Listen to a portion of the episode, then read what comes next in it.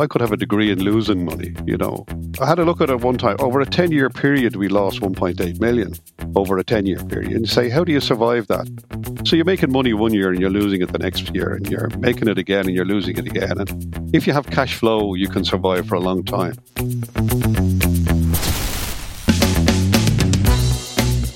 Hello there, and welcome to our second episode of the Switched On podcast with Domain Electrical, chatting to some of the leaders in the electrical field, finding out how they got there and what they think may be next for the industry. We'll also be chatting with manufacturers and suppliers from around Europe about which products are going to make our lives and jobs easier during the year.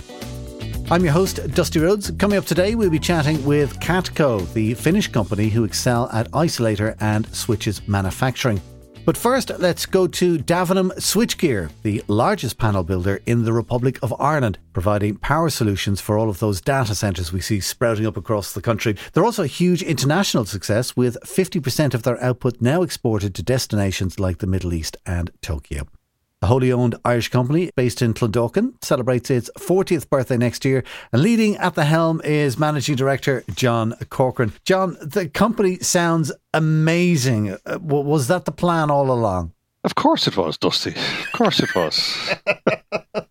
no chance. You know, when you get a bunch of guys together with no direction, we, we started in 1982 and, and truthfully, the reason we started was because we had no work. Uh, we worked for a company that had gone bust.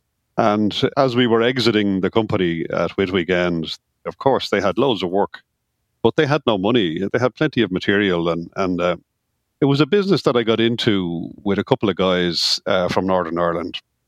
Looking back, it was probably the best experience of my life on how not to run a business. We had more people in the office than we had in the workshop we had all the people top heavy, but very little input. So uh, I was a director of the company. Uh, I was trying to give it a bit of direction. We amalgamated with another very good company at the time, Pace Engineering, two years in, and they managed to kill each other. You know, they were both looking for the wrong thing, uh, lack of direction, lack of financial input. And at the end of the day, 1982, they pulled the plug. Now, they had work, but, you know, they thought that this was easy money, but your building switchgear was never easy money. So we started up in 1982. Look, it was easier then. You know, going to the bank to get an overdraft was a matter of make an appointment with the manager, go down and sit down, make your case, and he'd give you an overdraft. Simple as that. And especially if he knew you. Well, of course. I mean, we was the local bank in Lucan. Jimmy Cox was the manager at the time. Went down, had a chat, uh, and we probably got a 10 grand overdraft and and that started us off. And and uh, we have rented the premises that we're in, the same premises that we're in here in in Clondalkin. Uh, we rented one of the industrial units that we're in, and now we're spread out over 14 industrial units in the same industrial estate. Every time we needed more space, something came available. The next building became available, the next building, and we consumed every building in the industrial estate bar one and other industrial estates as well. So we're in, we have premises in Cherry Orchard as well, and, and the industrial estate next door because we have we've grown to a staff of 220 now at the moment. And you're right about exports, and and it's uh, all over Europe and Ireland and uh, all points west. You know, so we're chasing the market. There's no secret to it. You know, we we've never been really good at marketing. Strangely enough, over the years we've had we never had a salesman uh, and then at one point, we decided we thought we needed needed a salesman that we took on for a couple of years, and that just didn't work out for us. And he moved on, and we're still stayed friends. And the, the last guy we took on as a salesman, I told him the one thing I didn't want him to do was to sell anything. Just don't get any work. Go and cha- help us change the profile of the company, change the website, do a bit of marketing. That lasted for a couple of years. Uh, we did a few trade shows and etc. But look, for us, it's reputation for us. We'll probably have to go down the marketing route again, you know, and and uh, to try and sustain the position that we're in. But we just keep doing what we're doing, and and that's really it. There's no mystery to it. Dusty, you know, you work hard, you're honest, you look after your customer, because we have repeat customers, you know, and that's just the way it's been, and just keep doing it. And of course, you have to get the breaks. If you don't get the breaks, there are people who worked a lot harder than us just didn't manage to get the breaks. But of course, without saying that, we've been very good at what we do. I value loyalty beyond everything else. I mean, even our suppliers, our suppliers are very important to us. You know, uh, we've been doing business with Domain for over 30 years. And they're kind of a similar story in that, you know, kind of they start, well, they're a little older than you. They started in the mid 70s. But again, it was, I think, from necessity. And, and Noel McLaughlin, yeah. I mean, Noel McLaughlin was selling tie wraps out of the boot of his car. I know Noel well. We've been doing business with him since then, you know. And, and the challenge for guys like us uh, has been that we can't get paid. The industry is dealing with contractors. You, you can't, it's, it's not a continuous thing we have to pay our suppliers every month continuously. We have the same suppliers for over 38 years, for nearly 40 years in some cases. You build up a relationship, but you'll see how good the relationship is when you don't pay your bills. That friendship that you've built up that you think is a friendship disappears pretty quickly when his financial controller rings you up and says, John, look, we get paid last month.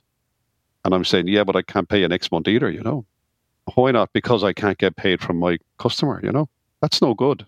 How do you handle it on the flip side? Because I, am very like you in that you look after the people who are supplying you and it's just good for business and it's smooth. But what about people who are not paying you? How do you handle that? What we did, we, we stepped out of that business to a certain uh, extent. So most of the business we have at the moment is with directly with the client.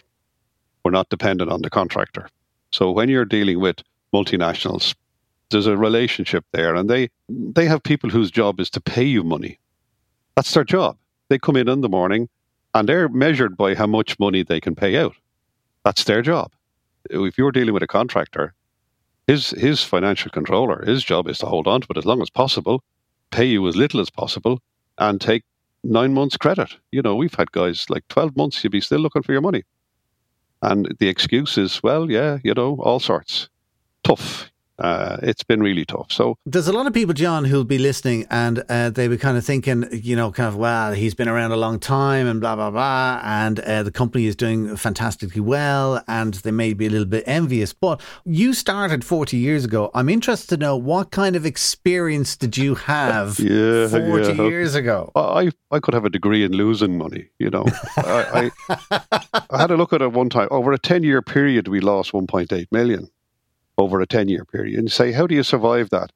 So you're making money one year and you're losing it the next year, and you're making it again and you're losing it again. And if you have cash flow, you can survive for a long time. So um, we built up at one point an overdraft of 800,000, right? So the banks, when the when the economy was going absolutely gangbusters and the bank were throwing money around the place, our overdraft had crept up to 800,000 our mortgage on the buildings that we purchased was 450,000. So we were sitting on 800k plus 450k. Now, uh, that was costing us, uh, with penalty and interest at the time, 110,000 a year. Penalty and interest. Not even servicing the overdraft. We, we couldn't, we were making money and losing money and building the overdraft as we went. So we very nearly didn't get out. We had a financial uh, advisor at the time, and this was a time, the, boom time, right? So he decided that it'd be great if we borrowed five million to to invest in property and development. You, you know the story, you know you know what's coming, don't you? Right? So we said, yeah, this great idea. You know, five million, yeah, will they give it to us? Ah, yeah, absolutely, yeah. Get the building revalued, and of course they will. It took a, took a couple of months, and we had it sorted, and we had uh, an agreement with the Bank of Scotland to give us uh, five million euros and we said, yeah, great. Yeah, what are we going to do with it? Well, we're sure we don't know. We'll get it first, then we'll see what we're going to do with it, you know. Just before, about two weeks before this money landed, I got a fit of the yips and said, ooh. And this was all personal guarantees and stuff that goes with that, pretty heavy penalties, etc. So we pulled the plug on it, right? Just sat down, had a cup of tea, myself and my partner at the time, Shade Oil, and, and I said, look, what are we going to do here? We said, look, we're not going to do this because you know, we're going to take the money personally. We're going to we're going to have to pay tax. We're going to do this, and yeah, okay.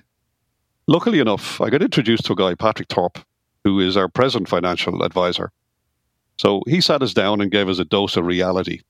I mean, a heavy, heavy dose of reality. Now, I have to say, uh, the first meeting probably didn't really go well.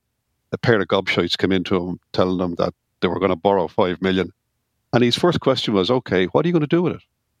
At Dusty, we really didn't have an answer. We were convinced by our financial guy that this was a good idea, you know. So we didn't do it. And he sat us down at the second meeting. He said, Look, guys, right, you guys need a bit of help. You need a bit of direction. And he said, I'll, I'll help you. So we eventually borrowed 2 million from KBC at one and a quarter percent because interest rates, we must remember at that point, were really, really low. One, one and a quarter percent above DIBOR, right? For 20 years. And I said, Patrick, 20, 20 years? I said, Who, who's going to pay it? Who's going to pay it back over 20 years? Said, Don't worry about 20 years, John. He knew what I didn't know. What you do is you stretch it out as long as, as far as you can, get the repayments down as low as possible. The repayments on that 2 million was uh, 10 grand a month, exactly the same amount we were paying in penalty and interest. Right? So we paid back the 800,000 to the bank. We paid back the 450,000 for the mortgage. We got working capital. We got 2 million and it really cost us nothing. When you think about it, it was free money. We were paying the overdraft anyway. We were paying the interest on the, we weren't paying the overdraft. We were paying the interest on the overdraft. We got two years interest free and we never looked back. We haven't had an overdraft facility for over 14 years. KBC are paid off, long paid off. We paid them off the 2 million. As we sit here today, we have no borrowings and no overdraft.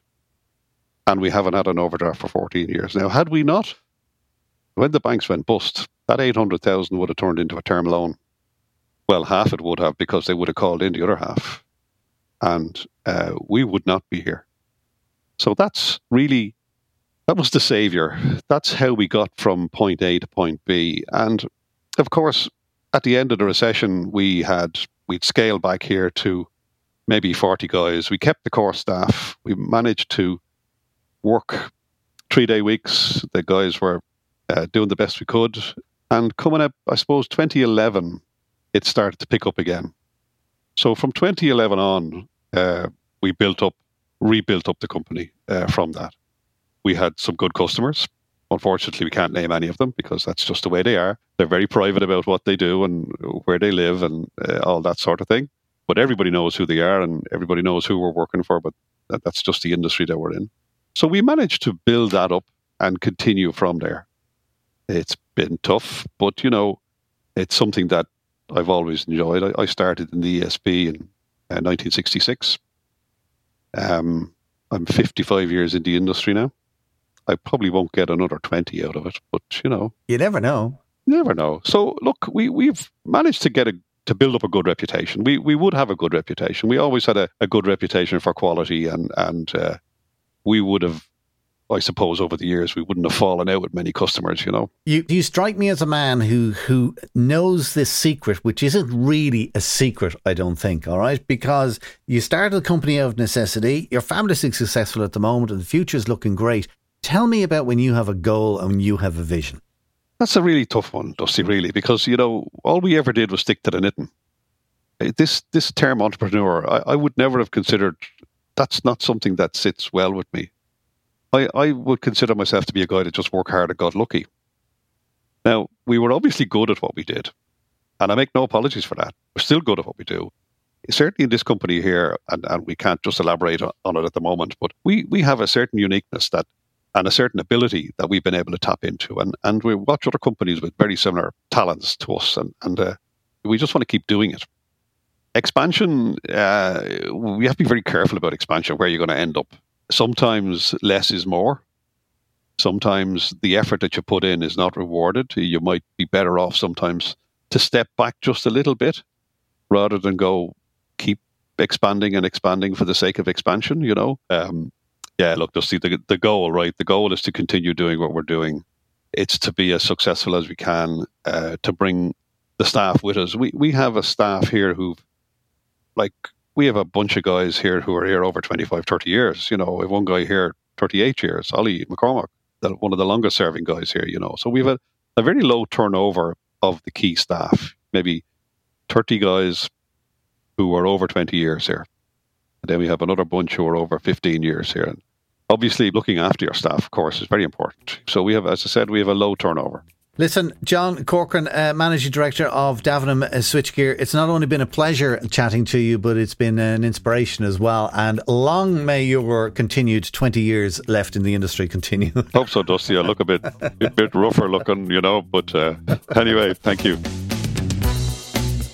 Just before we go to Finland and have a chat with Sami Kokomäki from Katko, uh, let me give you a little background information on our Switched On podcast, uh, which is brought to you by Domain Electrical, the leading independent Irish owned supplier, importer, and distributor of industrial electrical components in the country. Domain have been in business for more than 40 years, and that long success has been built not only on embracing innovation, but looking after and listening to their staff, along with excellent relationships with their extensive network of customers and partner suppliers. So you know when you call Domain, your sales contact there actually knows about the products and can suggest the right solution for any problem that you're trying to solve. On their website, you'll see the story of the company and the people behind it if you're not familiar with it, along with the catalogue, of course, and the contact details. That website address is domain.ie or just use the link in the show notes, which you'll find on the phone app or website which you're using to listen to us today. It's time now to talk to Sami Kokomäki, the sales director for Katko's European and American division. Katko are a Finnish company, a world leading isolator and switches manufacturer. And what Sami doesn't know about switches is simply not worth knowing. Sami, thank you very much for joining us on the podcast. Uh, can you tell me a little bit more about the company Katko to start? Well, we are a pretty traditional family company, established already 1938 uh, but started in a, in a totally different business in the late 40s. The brothers, the, the founders, started to manufacture also electrical switches. And during the 50s, they started to develop their own products already, because the first manufacturing was done under a license that was uh, from, from Germany. So uh, since then, the, the, the product development started, and later on, all the let's say the original business vanished away. So they had so they had nothing to do with the original car engine business that they had. And they concentrated on electrical switches. And that's what has happened ever since. So you're specializing very much in that area. Uh, what would you tell people makes katko special? Well uh, we've seen that we have a long experience on this specific uh, field of technique. So uh, we know how to disconnect electrical current, and we know how to do that in various and even difficult environments. That long experience has, uh, has given us a lot of information. We've de- developed many generations of products so some are already outdated and we've stopped producing them and we've created new ones. So this brings us expertise. And then today we are so widely in the world, even though we are still a small company, but we are present in all continents, more than 60 countries. So we get a lot of information from the market, what is really needed in these products this specific product. So we are able to then adjust our products accordingly. It is said in the industry that what you do not know about switches is not worth knowing. Uh, tell me about your own background and how you came to join Katko. Well, that happened five and a half years ago.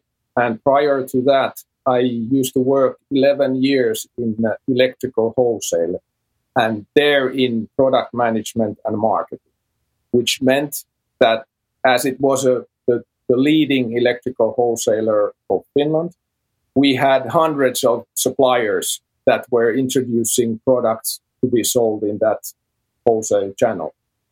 And as I was responsible for product management, I had product managers who were dealing with all those products. So I get to know a lot of people, at least in the in the domestic market, and get to know a lot of things that are related how businesses are run and, and uh, how strategic decisions relate to success. So uh, that that gave me some background. So I knew Katko as as a company from that background, and then the change from a pretty domestic administrational work to be a sales guy in a global scale was a change that I, I really liked. Let me ask you about uh, the product itself because you say that Katko are excellent at both turning off electricity when it needs to be turned off. Tell me about enclosed isolators. You know, what is the significance of them in an industrial environment? Well, the short answer and pretty easy answer it is a very cheap life insurance for a maintenance person.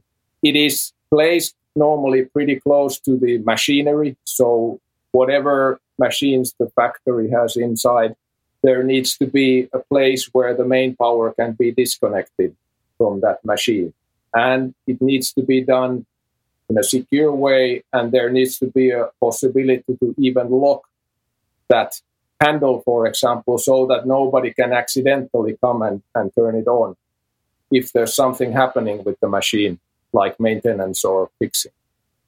And the same applies to the really large industrial sites where the control room is hundreds of meters away and you cannot see the machine.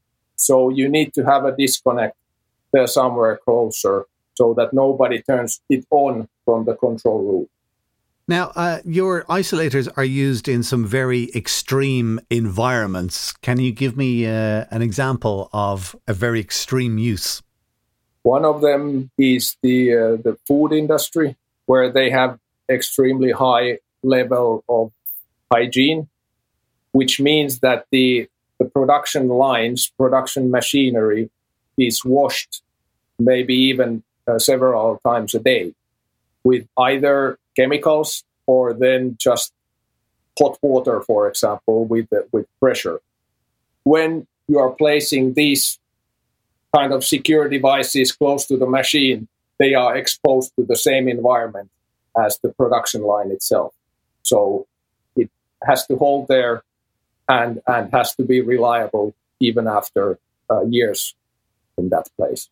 The other example is outside. The climate can be different in uh, in different places of the world. There can be extremely low temperatures, extremely high temperatures, extreme UV radiation because of the sun, and still some of these products has to be placed outside.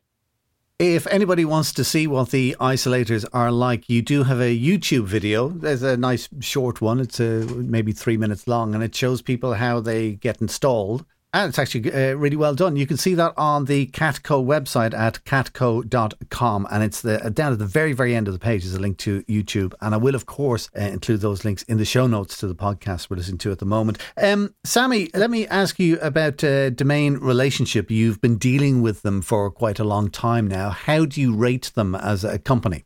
First of all, Katko has been having a relationship with Domain for 20 years at least way before my time, as I explained my background. So I worked with them for five and a half years, and I rate them as a reference, uh, as a good partner for us in a specific market area. So, what I'm I've used it also in public with with some other people that are asking what should a good partner of Katko look like? What should they do? And I use Domain Electrical as an example a good sales point.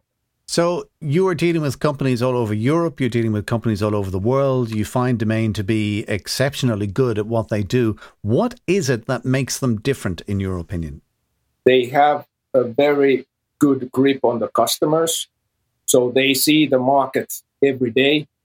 They are concentrating on bringing the benefits of their product portfolio added with their services they are always aiming for the for the uh, advantage and benefit what they can give to the end customers, and they are not afraid of special things. So the people are courageous to ask the customer if they're if the customer is not happy with the standard solution, then they come back to the manufacturer and they ask, how could this be possible? They have a problem like this. How could we solve? And that is that is the thing that makes it interesting. Excellent. So you get calls from a domain going, look, this isn't strictly on the sheet, but uh, we have a problem and we think you can fix it, and and and together you come up with a solution. Exactly, exactly like that. Fantastic. Well, listen, Sami Kukamäki, thank you very much for chatting with us. Uh, sales director for Katko's European and American division, and you can find out more about the company at katko.com. Thank you. And of course, if you'd like to find out about any of our guests on the entire podcast series, just follow the links in the show notes. You'll find them in the description of this podcast on your phone or whichever device you're listening to us on. They include links and contact details and anything else you might need to get more information. Our podcast today was produced by dustpod.ie for Domain Electrical, and you can find out all about the country's leading independent Irish owned supplier, importer, and distributor of industrial and electrical components at domain.ie. Do join us next time when we discover another well known industry leader who's worked their way up from the shop floor to managing director. To get that automatically, just click the follow button on your player right now. Until next time, from myself, Dusty Rhodes, thank you for listening, and I hope you'll join us on the next episode of the Switched On podcast with Domain Electrical.